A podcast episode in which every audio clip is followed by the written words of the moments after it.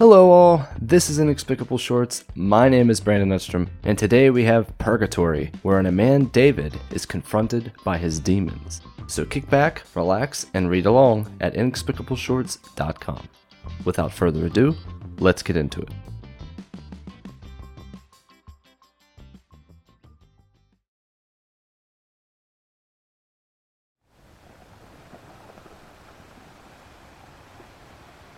The sound of waves crashing against the shore barely resonated as David lay face down, motionless. His white tank top was tattered, giving way to several deep wounds. But he couldn't feel any pain, nor the sun which was beating down with great intensity. Rather, it was tranquil.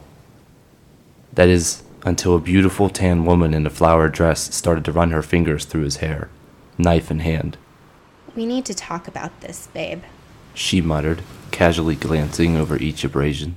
Remember the fun we used to have? Hmm? We would take long showers together, crash weddings, stay out all hours of the night. Finally, I thought, somebody who gets how easy life can be if one just lives in the moment. M- Mon? He began to stir, barely able to lift himself from the sand. Babe? Take it from me. Women love guys who know what they want. She slowly ran the blade across his cheek. Fuck. Ah. The punctures were now unbearable, sand searing. Every sensation hit at once. And what did you do? Hmm? Remind me. Stop! He barked, tone guttural. It's a very fine line, you know. A man who's too confident will think he's owed the world. David let loose a roar of anguish, forcing his body to a near standing position. That includes every last juicy. Enough! He swiped her knife, turned, and chucked it into the ocean. Upon looking back, she was gone. Okay, I'm dreaming. Clearly. But this pain. God damn it. A crow then soared overhead, its glide effortless, captivating. Given the shore lacked even a hint of carrion, David expected it to veer further inland. Not a bad idea, he quipped, following suit. Hopefully, you're not eating me anytime soon. Some trees were downed at the onset, shards of branches scattered about, a mere blight on what was truly picturesque. Still, scenery held little importance. How did I get here? Where did Monica disappear to? If I'm not asleep, then how do I explain this? All questions that worked to erode his sanity. Our first date. Remember that evening? Her voice, seemingly emanating from the clouds, returned. You were so cute. Maybe even a little nervous? What tree are you hiding in? Huh? Dinner at that fancy Italian place in the square. Some dancing. Amore mio. Each word served to exacerbate his wounds. Can't you see I need help? I normally don't care for dancing, Please! But it's all about playing the game, and you were very charming. She giggled. David dropped to one knee. Shit. Come on. You got this. I don't know what the fuck's going on, but you got this. Let's just uh, stand up. He let out sharp, tight exhales while maneuvering back to a vertical base. There. Now I just creep forward. Where am I going? Who the hell knows? Several more crows began to traipse out of the surrounding bushes, absent mindedly crossing his path. Others were silently observing, perched atop the evergreen limbs. Trying to tell me something, God? Huh?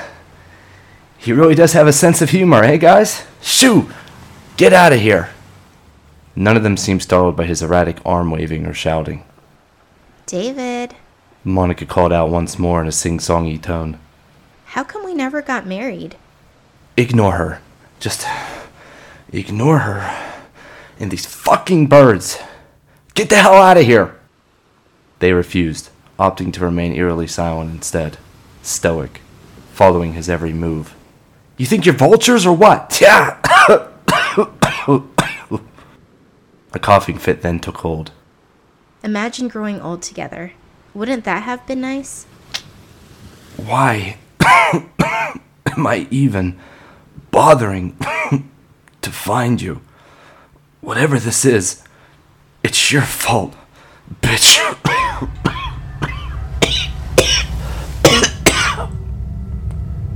His hacking grew violent, with droplets of blood being discharged onto the soil. Instead, you thought it more important to sneak around. At my most vulnerable. The air had changed. All eyes were on David, who had collapsed once more. Chittering could be heard amongst the murder, and rather than scurry about, they stood perfectly in place. What, what is this bullshit? Like that movie? Or are you some kind of supervillain? He guffawed. Maybe this isn't a dream. No, I'm wide awake. It all makes sense now. Think of it. Your true colors have come out. I cheated because it was only a matter of time before you did the same. Or maybe because a younger woman happened to want a piece of this here. He grabbed his crotch. Caws rang out in defiance. Do you know what cancer does? Allow me to explain. Enough of these stupid fucking questions. We never acted like this. Straight shooters. That's what we were, Mon. None of this figurative bullshit. At first, everything seems normal. You can go to restaurants, show up at some random stranger's wedding, dance and fuck the night away. Little do you know, your insides are rotting. That disease, the monster inside, it picks, David. He felt a beak perforate his neck. Oh, little bastards! And picks. Another swooped in. Ah, And I'll kill every last one of you! Picks and Stop! picks until you're nothing Ah! more than a shell. We could have had it all, but I wasn't enough. Instead, you and my tramp of a nurse took it upon yourselves to rip my heart out. Make them I was stop! hurting. I needed you. And instead, the two people I depended on most turned out to be fucking assholes. Monica, please! Soon he was buried beneath a sea of black. You're the monster now, David, not this cancer. I was scared, She started to sob. and you turned your back. I'm sorry, okay? It was a mistake. Oh, God. Little by little, they dispersed. Some flew off with bits of his flesh. The reverberating war cries had settled. Now only whimpers from a man, broken, skin shredded, portions of bone exposed. Monica stood in the distance, her skin now a grayish color, shriveled, hair sparse, with very few strands yet lingering. What are you? More importantly, what are you? He looked puzzled. Think about it. Those stab wounds should have done the job. They would have. And the crows, well, She chortled. no man survives that. Let alone whatever the hell you are. So. m- What, Mon? You're telling me I'm. He mouthed the word dead, unable to say it out loud. Ironic, isn't it? I get to decide your fate. Me, scorned and all. Up with the doves, or in the depths of my mind. Worse than any hell. Don't do this! Please! I'm begging you! M- m- maybe you could just leave me here. To, to suffer, just. I can't keep reliving this. You'll change? Yes, yes! I swear. That's what they all say. David's eyes began to flitter, the anesthesia having worn off. Staring at him was a doctor. Well, look who's back. I know you're groggy, but I just couldn't wait to deliver the good news. Everything went according to plan. We'll uh, have to monitor how Monica does with that portion of your liver, but in time, hers should regenerate cancer free. Thanks to you. Isn't that great, babe? She asked, weakly, her bed next to his in recovery. Looks like you're stuck with me a little while longer. He and her travel nurse exchanged glances. Thank God, he lamented, dryly. Did you see him while you were under? The doctor joked. I hear so many stories. Um, something like that. Oh, he doesn't believe in that kind of thing. Monica assured him.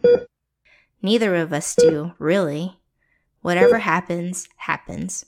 She stuck out her hand. David paused before eventually doing the same. gently grabbing a hold.